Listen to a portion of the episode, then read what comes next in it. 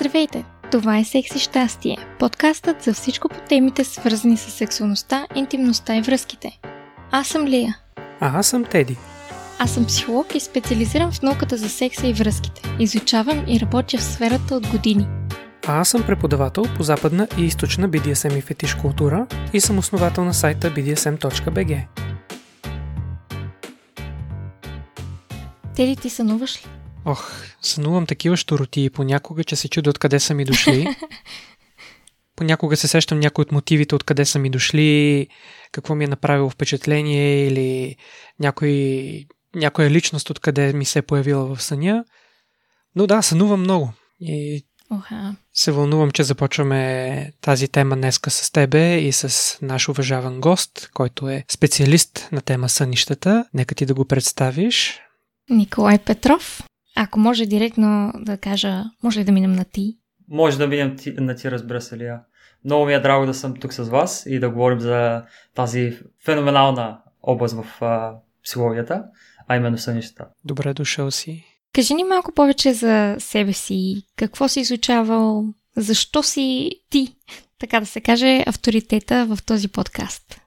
Ами, аз съм роден и расъл в, в, град Русе, оттам съм тръгнал. Завърших математическа гимназия Баба Тонка в Русе. И след това се преместих в а, Лондон, за да изучавам психология, а, бакалавър. Четири години изучавах а, бакалавър и сега се преместих в Оксфорд за магистратура в отново областта на психологията и а, поемам към академичната среда, докторантура и нагоре. Уха. Най-различни проучвания съм правил в различни области, с различни експерти. Проучването започна преди около две години, получихме а, финансиране от голяма организация тук в, в Англия и с един а, експерт в областта, пардон, с двама експерти в областта, започнахме това проучване. Приключихме проучването, а, публикувахме а, нашите открития, след това написахме се, презентирахме на тази тема.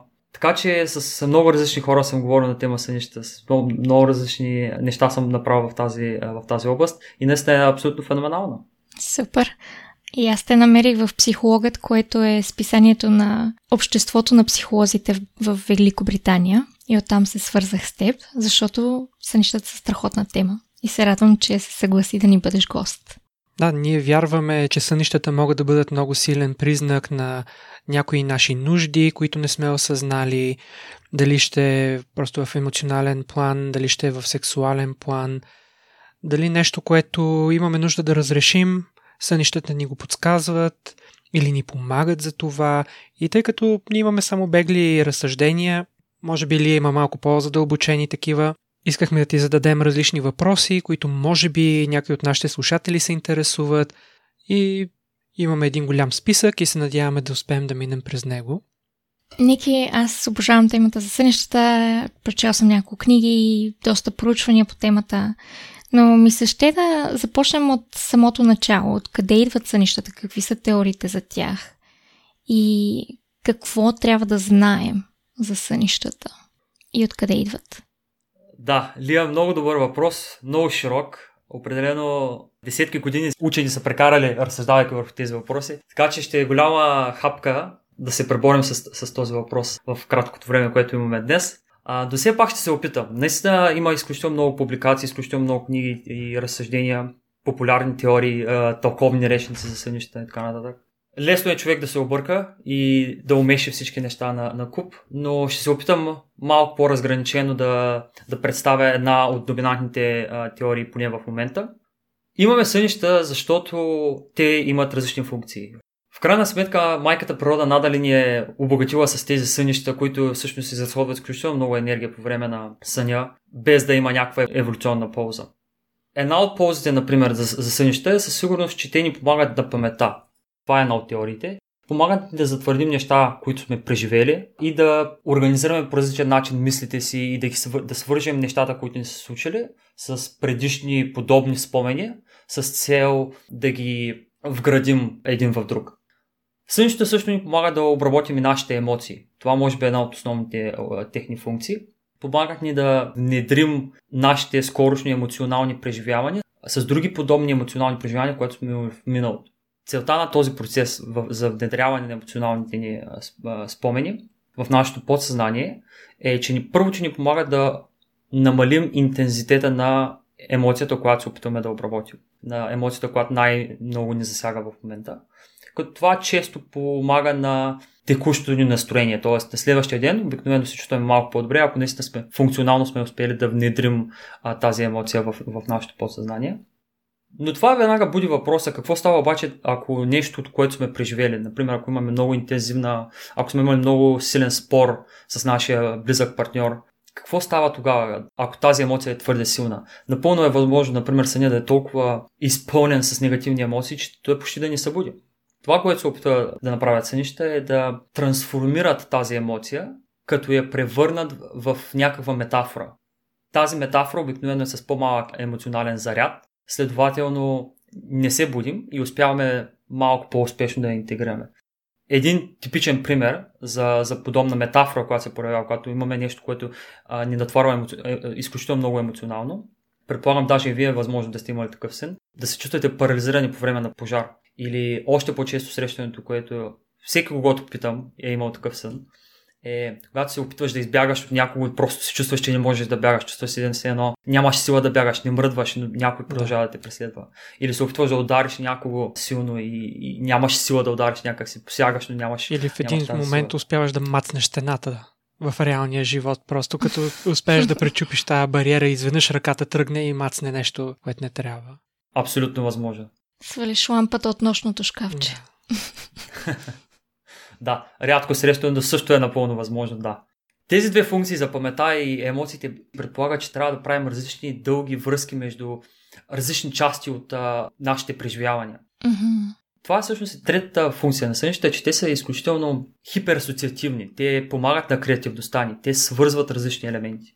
Например, един начин, по който бихме могли да тестваме това нещо в лаборатория, колко креативни могат да бъдат сънища, всъщност ако сложим различни хора в лабораторията и ги събудим по време на сън, можем с различни оборудвания да, да разберем точно кога са в сън. Ако ги събудим по време на сън и караме да правят различни пъзели за креативност, например анаграми, което е когато имаш разбъркани букви и се опитваш да намериш коя дума може да направиш от тези букви, и когато а, въпросът съдържа някаква метафора, която трябва да разтълкуваш, използвай креативност, ако събудиш човек по време на сън, той се справя 30% по-добре, отколкото ако е в неговия съзнателен живот. Което просто показва колко много сънищата ни и мозъка ни се променя, за да може да прави различни дълги връзки между различни елементи, за да можем да евентуално да търсим решение на, на различни проблеми. Аз изпълням по този начин. Една вечер опитвах се да вляза в един сайт, където имам регистрация. Не можех да се сета паролата, опитах няколко пъти. Сайта отказа, каза опитайте утре. Цяла вечер се да викам, абе как ми е паролата, каква ми е паролата, легнах си. Това ми беше последната мисъл, върху която разсъждавах и през нощта и сънувах сън, в който сядам на компютъра, въвеждам първата парола и потребителско име и влизам. На сутринта се събудих, седнах на компютъра, с първата парола и потребителско име влязах. Да, аз съм го забелязала това с а, моторни умения, например. Ако съм имала, да речеме, урок по шофиране, на другия ден се справям по-добре. А, не просто заради практиката, но и заради това, че а, мозъка ми е имал време да осмисли процеса и да освои знанията по време на сън. Абсолютно. Един често срещан пример в популярните книги и диалози е Томас Едисън, който всъщност е използвал точно подобна тактика за използва креативността, която ни дават съня и сънищата. Mm-hmm. А именно това, което е правил е обляга се на своя стол, взема нещо метално, което го държи в ръката си и започва да се отнася. В момента, в който се унесе до, такъв, до такава степен, че мускулите да му се отпуснат, това метално нещо, което държи, пада и го събужда и го стряска. И той за точно този момент излиза от а, определена фаза на съня, която му позволява да, да, да е малко по-креативен и да използва тази креативност в, в своята работа. Често даже при, при такива леки заспивания е възможно да имаш доста силни визуални сънища. Ако някой от слушателите иска да се опита просто за 30 минути, една аларма за 30 минути, опитваш се да заспиш колкото се може по-бързо. Много често хората ще видят много силни визуални елементи, много силни визуални сънища. Те не винаги ще са толкова дълбоки, колкото сънища по време на по-дълбоките фази на сън, но също ще, ще бъдат доста бойни и интересни. Mm-hmm. На мен ми се ще само да споделя много кратко за това, което споменахме по-рано по отношение на това как си парализиран в съня си, че тялото влиза в реална парализа, която ни помага да не набием партньора си, докато спим и да не свалим лампата от нощното шкафче, защото реагираме на някое зомби или мечка, която ни гони. Има хора, които се будят по време на парализа и тялото им все още е парализирано. И това е много страшен опит. Аз съм имала веднъж този опит и е брутален. Но искам да кажа тук, да вметна, че е напълно нормален процес на тялото, който всъщност има защитна реакция. Да, явно аз съм успявал да го преборя този рефлекс и не веднъж съм замахвал във въздуха, будейки се от това нещо, опитвайки се да се пардосам някого или нещо.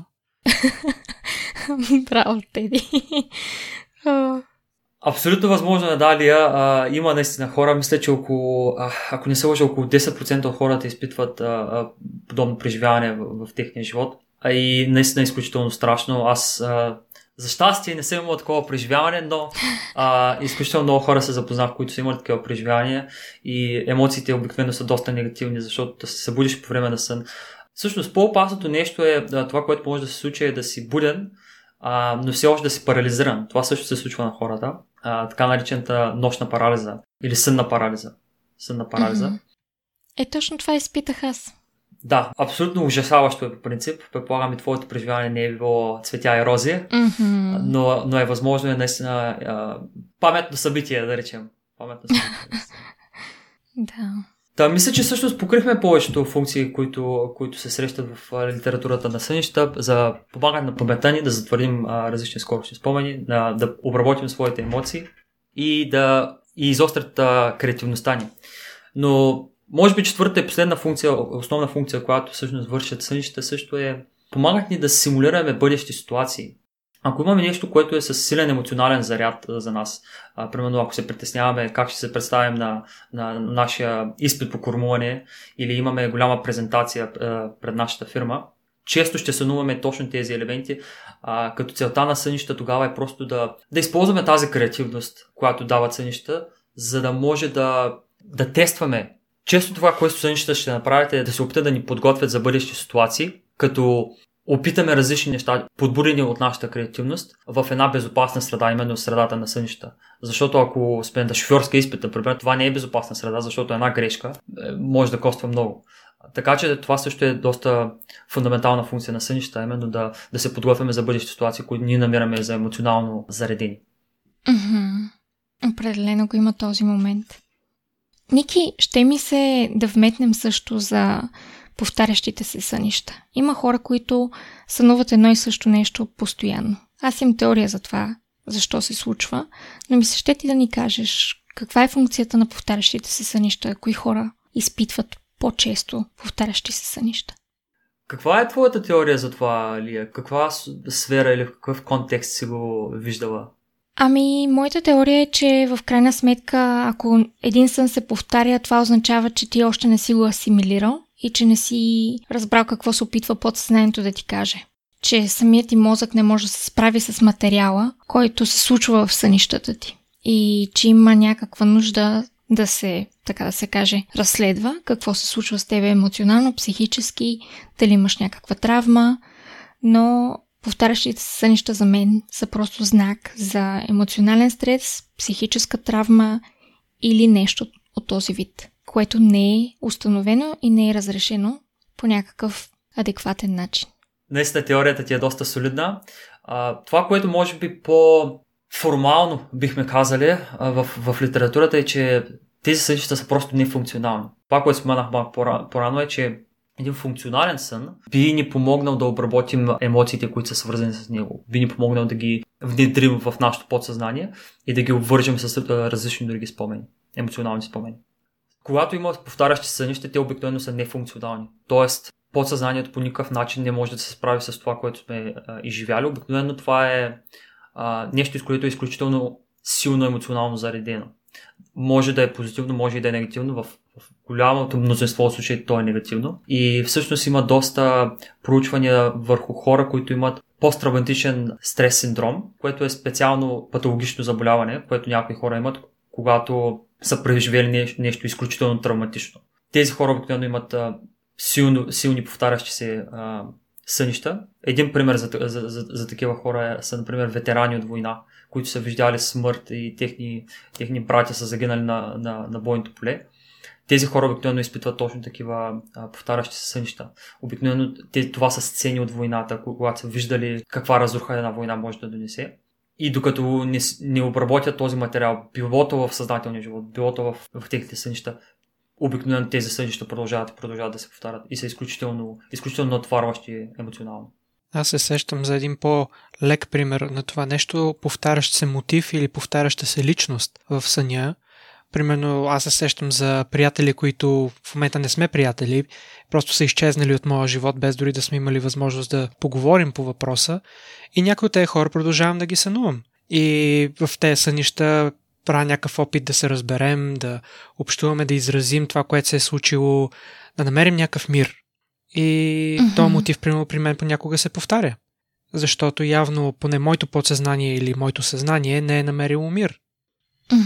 А и нещо по средата, което много хора изживяват е, например, може би много жени ще се припознаят, но посттравматичният стрес се проявява и когато са имали травматизиращ сексуален тормоз или пък дори изнасилване. И това оставя много дълбока травма в тях. Много малко жени търсят помощ. Много малко жени също докладват какво се е случило с тях и следователно страдат в една самота и в една тишина, която ги оставя доста самотни. И другия опит на жени с посттравматичен стрес е отраждането.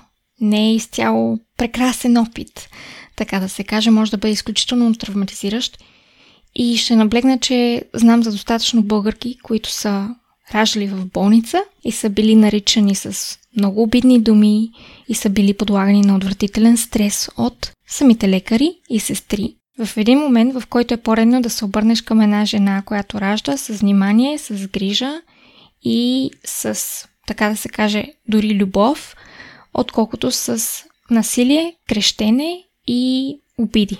И затова ги слагам тези два примера, защото са доста невидими женски опити, но те определено преследват доста жени и могат да повлият на сънищата им, на емоционалното им здраве и следователно, ако не намират подкрепа, не намират помощ, то това води до доста страдание, което продължава често с години.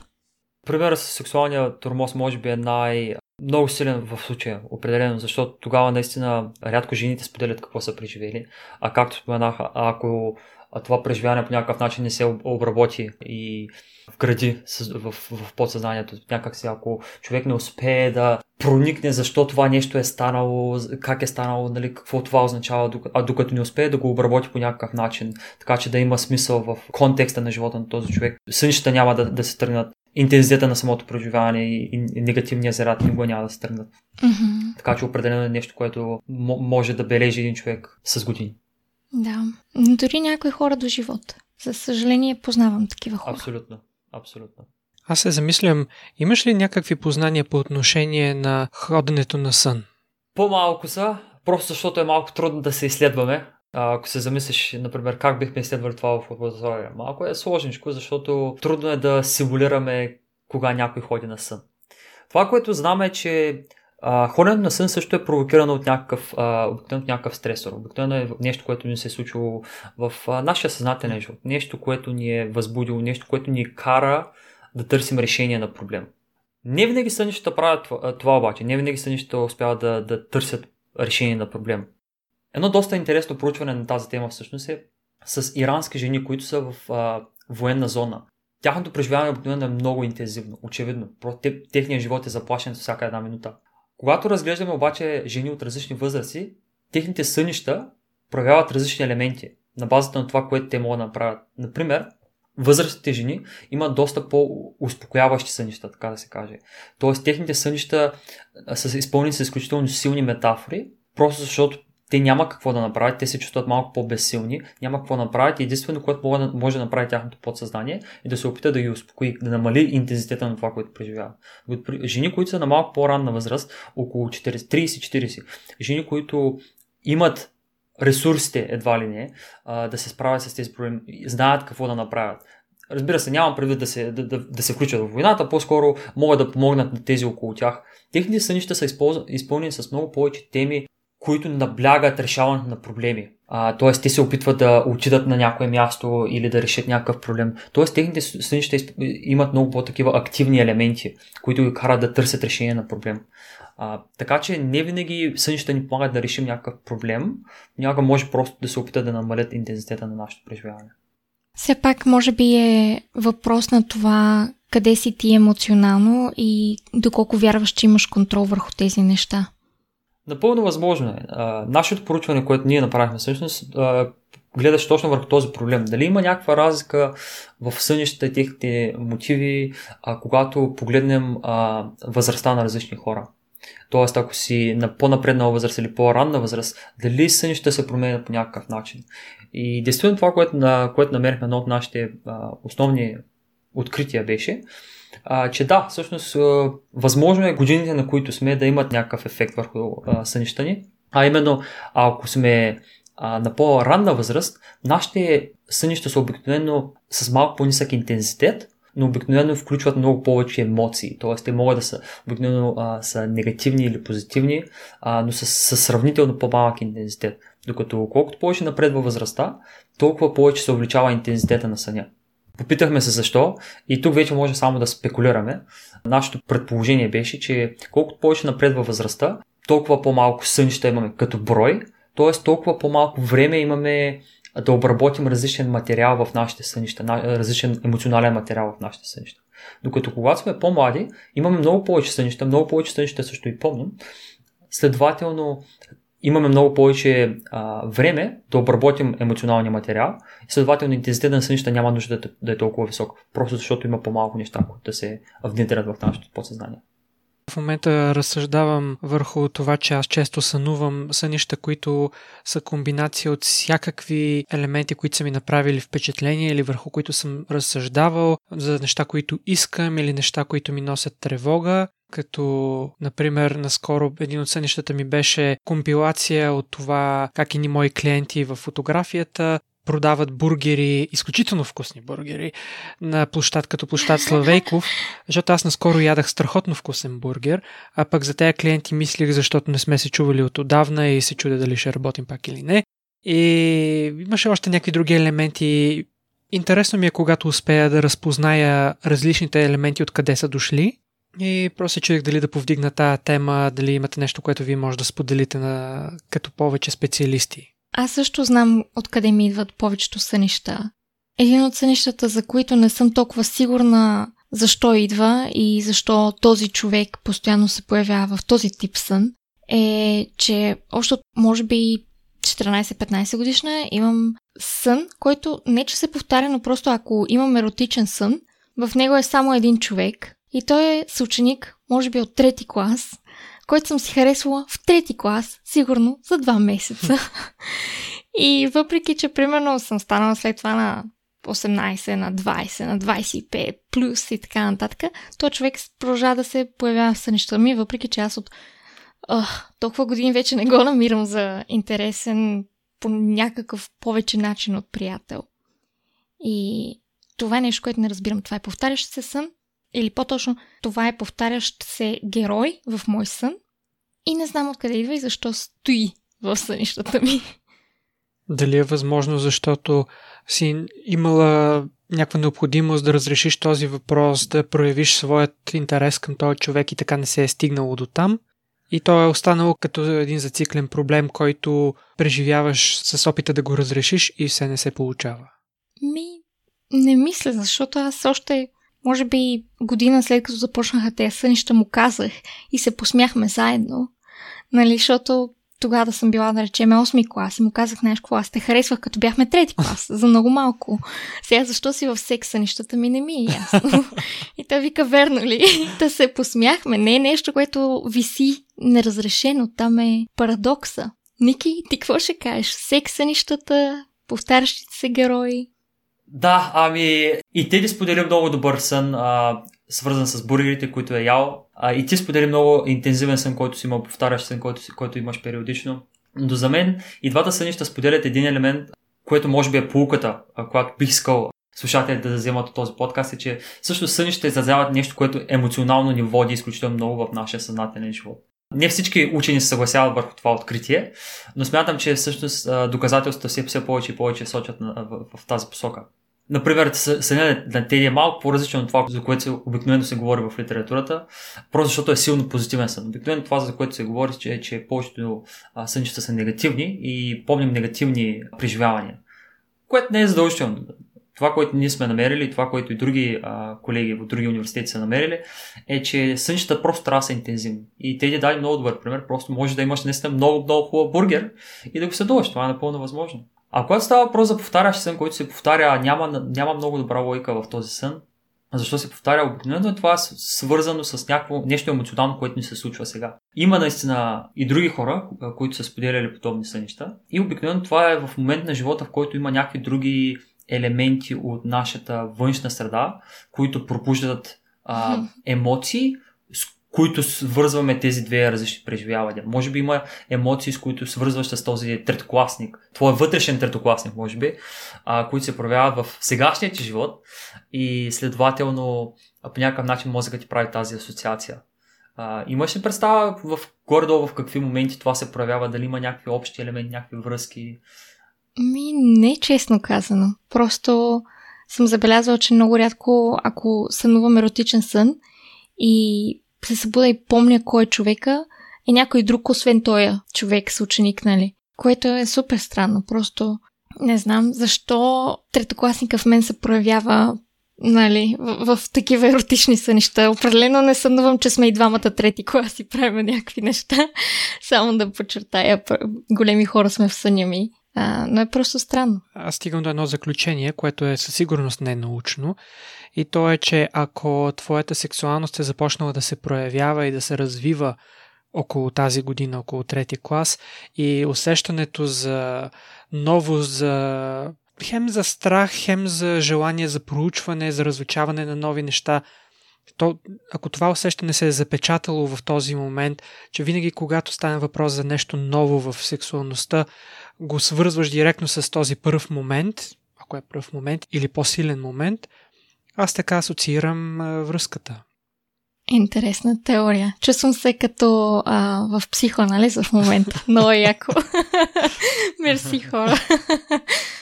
Това, което също са, и за което имаме доказателства, а, въпреки че са още са малко а, несигурни, е, че когато жените имат мокри сънища, е три пъти по-вероятно те да са с герой или с човек, с когото те познават, отколкото с мъжете. Mm. А, което е доста стереотипно всъщност, защото обикновено а, се говори, че мъжете много повече обичаме а, новости, новите партньори, докато жените предпочитат един партньор.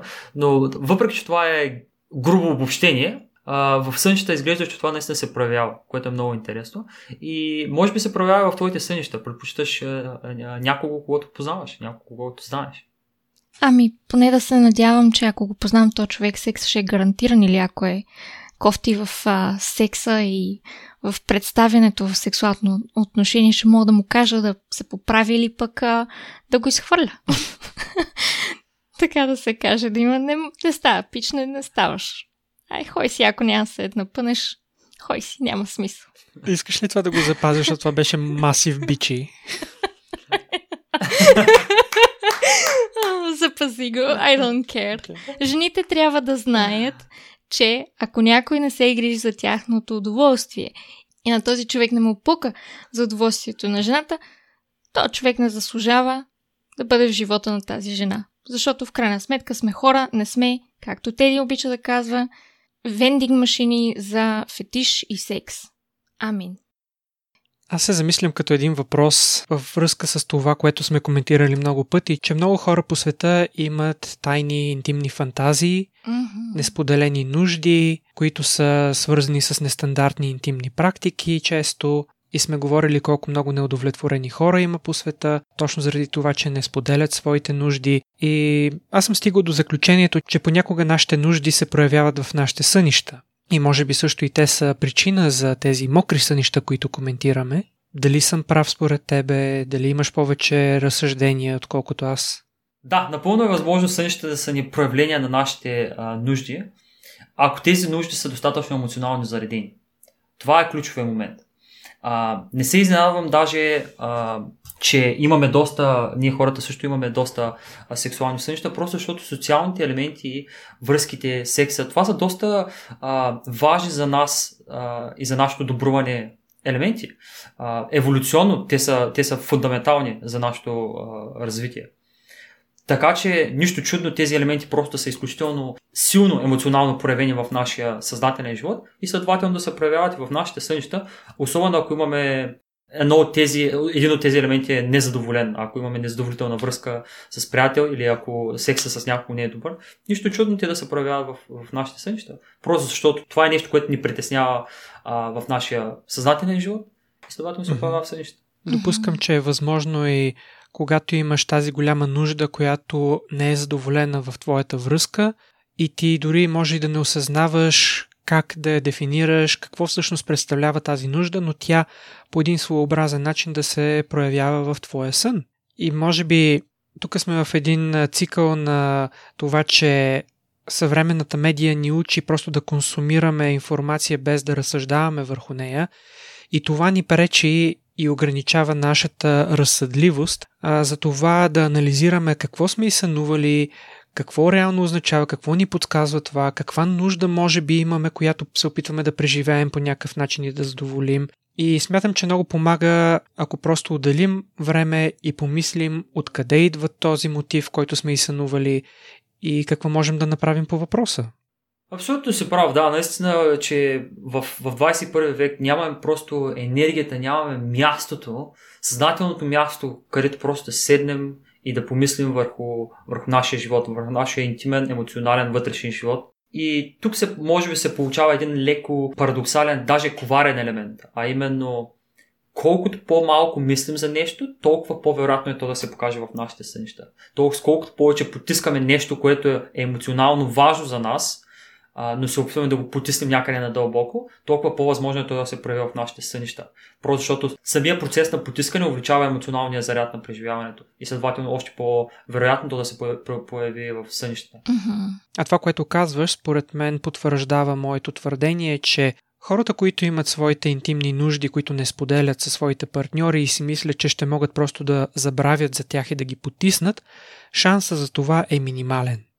И както и аз съм споделял, че имам доста приятелки, които имат нестандартни интимни нужди, като дори да бъдат пляскани по дупето, или просто да бъдат вързани, или да им бъде говорено мръсно, или нещо от този сорт, и са се опитвали да потискат тази своя нужда, най-накрая просто не са успяли и връзката се е разпаднала, или са успяли да научат своя партньор да направи нещо по въпроса.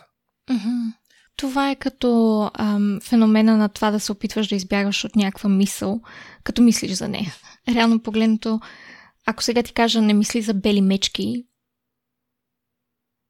и всичко, което ти е в главата са бели мечки. През тази една-две секунди, в които те оставих да си помислиш на тишина. Просто защото това е нещо, което мозъкът ти казва, защо не мисля за него? Това е интересно, искам го. Просто не мога да избягаш от себе си. Аз това продължавам да казвам на хората, че едно от нещата, които трябва да са им в фокуса, е това те какво искат, те кои са и какво трябва да развиват в себе си и във връзките си, за да бъдат щастливи и пълноценни като хора. Абсолютно. Мога да дам свързан пример в едно от другите проучвания, което правих, което е по-скоро в областта на психология на развитието. Обикновено, когато хората имат криза на средната възраст, или всъщност знаем, че е възможно да имаш криза и на по-ранна възраст, на около 25, може да имаш и криза, подобна криза и на около 60-65, а, така че не е лимитирана до, до средната възраст, т.е. на около 40. Когато хората имат подобна криза, една от водещите причини те да имат тази криза е, че именно, че са имали нещо, което са, е част от тях, което са игнорирали. Едно интересно проучване, просто са попитали хора, които са преминали през, през такава криза, има ли е неща в твоя живот, които активно си потискал. Това е директен въпрос, който са задали на тези хора. И доста голям процент от тези хора са казали, са отговорили да, да, просто го осъзнах, но го осъзнах чак след като минах през въпросната криза. Сещам се и за една друга тема, която е свързана с а, сънища, които са свързани с някои проблеми в нашата връзка, които поне могат да сигнализират, че изпитваме някаква тревога, например, ако сънуваш, че по някакъв начин връзката ти се разпада, или твоя партньор те наранява, или те отхвърля, или прекъсва връзката ви, а реално в реалния живот не би казал, че има нещо отявлено, което да те кара да се тревожиш за това, е възможно, според мен, твоето подсъзнание да е усетило някои фини нюанси и то да се опитва да ти ги умножи като размер, като емоционална тежест, за да можеш да ги видиш и ти като съзнание и да помислиш върху тях или да поработиш върху тях. Дали има нещо в поведението на твоя партньор или в твоето, което те кара да мислиш, че е възможно да нарани и вашата връзка или да я прекрати. Дали има някаква причина, поради която смяташ, че не си достатъчен за твоя партньор и той би те напуснал и съответно сънуваш сънища, в които това се случва.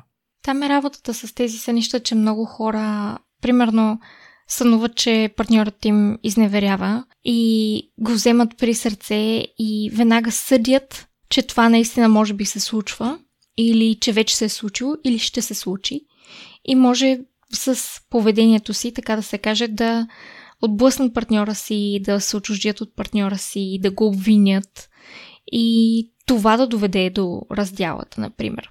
И реално погледнато да няма нещо от този вид, просто нашия мозък да се опитва да ни комуникира не, че има нещо наредно във връзката ни, а че ние не сме сигурни със себе си, със собствената си ценност за този човек и в стабилността на отношенията ни с него.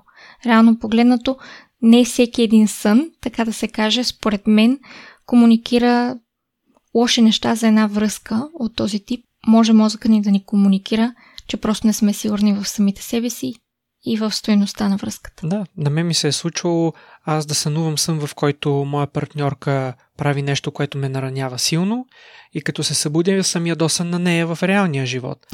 Но се улавям и си казвам, чакай малко, тя реално нищо не е направила, Mm-hmm. Намери начин да оставиш тази емоция на страна, да приемеш, че тя не е причинена от реална случка, че човека нищо не ти е направил, така че преглътни го и не го бичувай по някакъв начин с поведение за нещо, което не е виновен. Но от друга страна, ние разсъждавахме и с тебе в предишен разговор а, за това, че човек може да достигне до заключения за себе си, като например ако в сънищата си той ревнува партньора си или бива нараняван или губи връзката си, може да те накара да се замислиш защо ревнуваш и да ти помогне да изясниш своята гледна точка за това защо имаш реално доверие на своя партньор, какви са причините, по които цениш своя партньор и по какви причини цениш себе си като достоен човек за връзка. Да. Те много ми хареса примера, който си дал с твоя бивша приятелка, която те е наранила в съня ти, но след това се разбрал, че всъщност това е просто сън и не, не се е случило реално, т.е. няма причина, причина да бъдеш а, ядосан в, в твоя а, съзнателен живот. Защото смятам, че този пример кристализира идеята, че сънищата просто ни помагат да се насочим към части от живота ни, които са емоционално важни за нас. Понякога, когато се опитаме да интерпретираме един сън, може да си извлечем грешните примери или можем да бъдем подведени. Дори от нашето собствено съзнание можем да бъдем подведени. Още по-коварно може да бъде, ако споделим този сън на приятел приятеля ни може да ни даде съвети, които може би просто не са нашите съвети. Така че може, интерпретацията на сличното ни обикновено може да бъде подверена. А, така че обикновено в повечето случаи бих направил това, което ти, ти преди малко спомена, именно просто да се запитам, добре, какво се опитва този сън да ми комуникира, към кои части от живота ми този сън се опитва да ме насочи? И просто да помисля малко по-дълбоко върху тези части. Но не винаги да се опитвам да вземам елементи от сънищата и да кажа това, това означава това, това означава това. Например, използването на, на популярни тълковни речници за сънища е толкова опоручена практика, че почти не се струва да се, да, да се прави. Mm-hmm. Обикновено има много малко ползи, които могат да се извлекат от такова нещо. И със сигурност не съветвам никой да, да, да практикува това. Определено много учени, много литература е изписана точно на този въпрос. Още от времето на, на Зигмунд Фройд, най-известният психолог и баща на психологията, който е имал теории за сънища, които сме изяснили с, с времето, а, така че не винаги са, не винаги са получили. Определено бих казала, че употребата на съновници е голяма глупост, защото реално погледното сънищата са изключително лични и не мога да кажеш, че един човек, да речеме Пешо, който сънува за буркан тела, който го яде, защото е гладен, за него интерпретацията е същата, колкото и за Гинка, която е диабетичка и може да сънува за буркан нотела, но опита е много различен, защото Пешо може да му се наслаждава и това да е страхотен момент, докато за Гинка това е кошмар, защото тя изпада в шок след това и може и да умре, така да се каже. Прекрасен пример.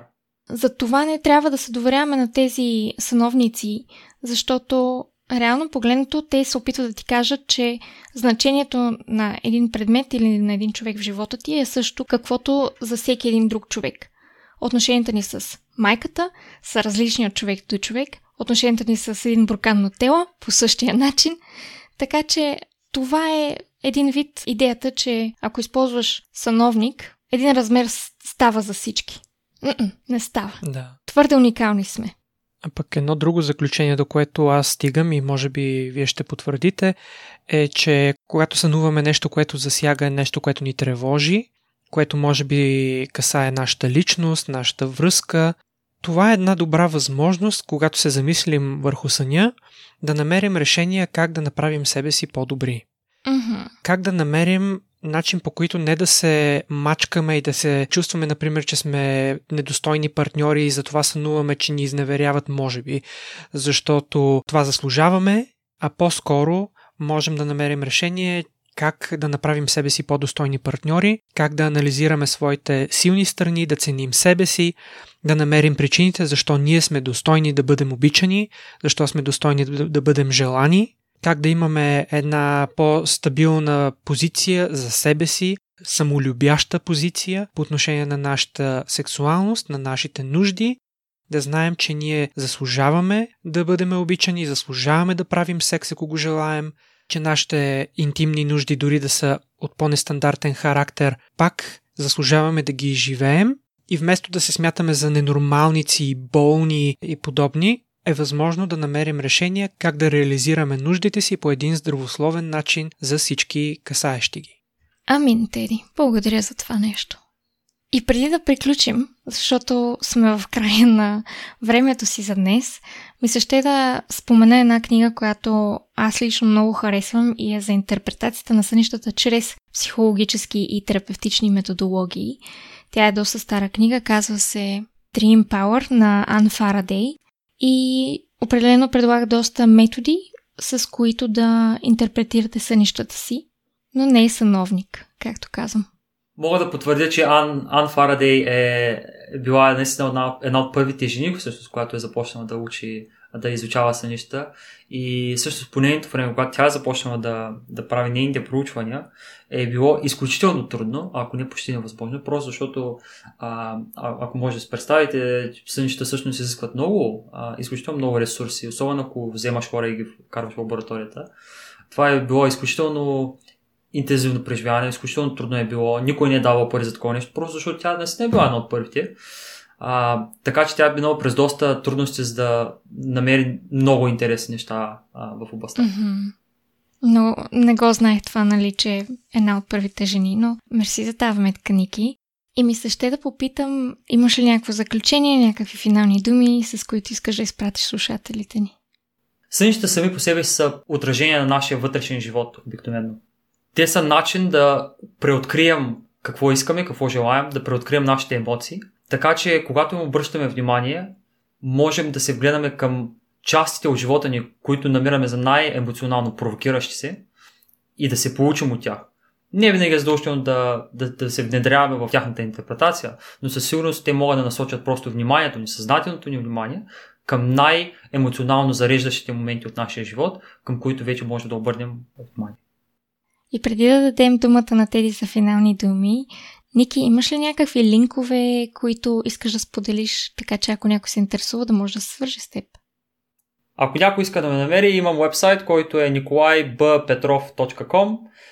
Може да ме намерите във Facebook, Николай Петров, Instagram, nick.b.petrov или в LinkedIn Николай Петров или някой производ на тях. От сайта ми мисля, че може да се намерят всички тези линкове. Така че ще се радвам да чуя от слушатели техни въпроси, обратна връзка. Ако имат някакви коментари, съм отворен да чуя. Страхотно. Супер. Много благодарим.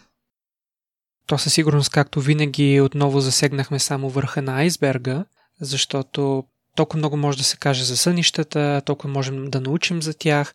Може би едното ни заключение финално е просто да анализираме малко повече. Дори и сънищата си, дори и реалния си живот, просто да помислим, да намерим решение как да ставаме по-добри хора. Това винаги смятам, че е здравословно. Mm-hmm. Благодарни сме на Ники, че ни отдели от своето време, че ни накара да се замислим, че ни помогна да се сетим за въпроси и идеи, които да споделим с вас, нашите слушатели. Надяваме се да ви е било полезно, замислящо, както винаги и до нови срещи. Благодаря за поканата. Удоволствието е мое. Чао, чао! Чао! Чао! Абонирайте се за нашия подкаст и ни последвайте в предпочитаните от вас мрежи, като потърсите секс и щастие на Кирилица или вижте нашите линкове в профилите ни в YouTube, Instagram и Facebook.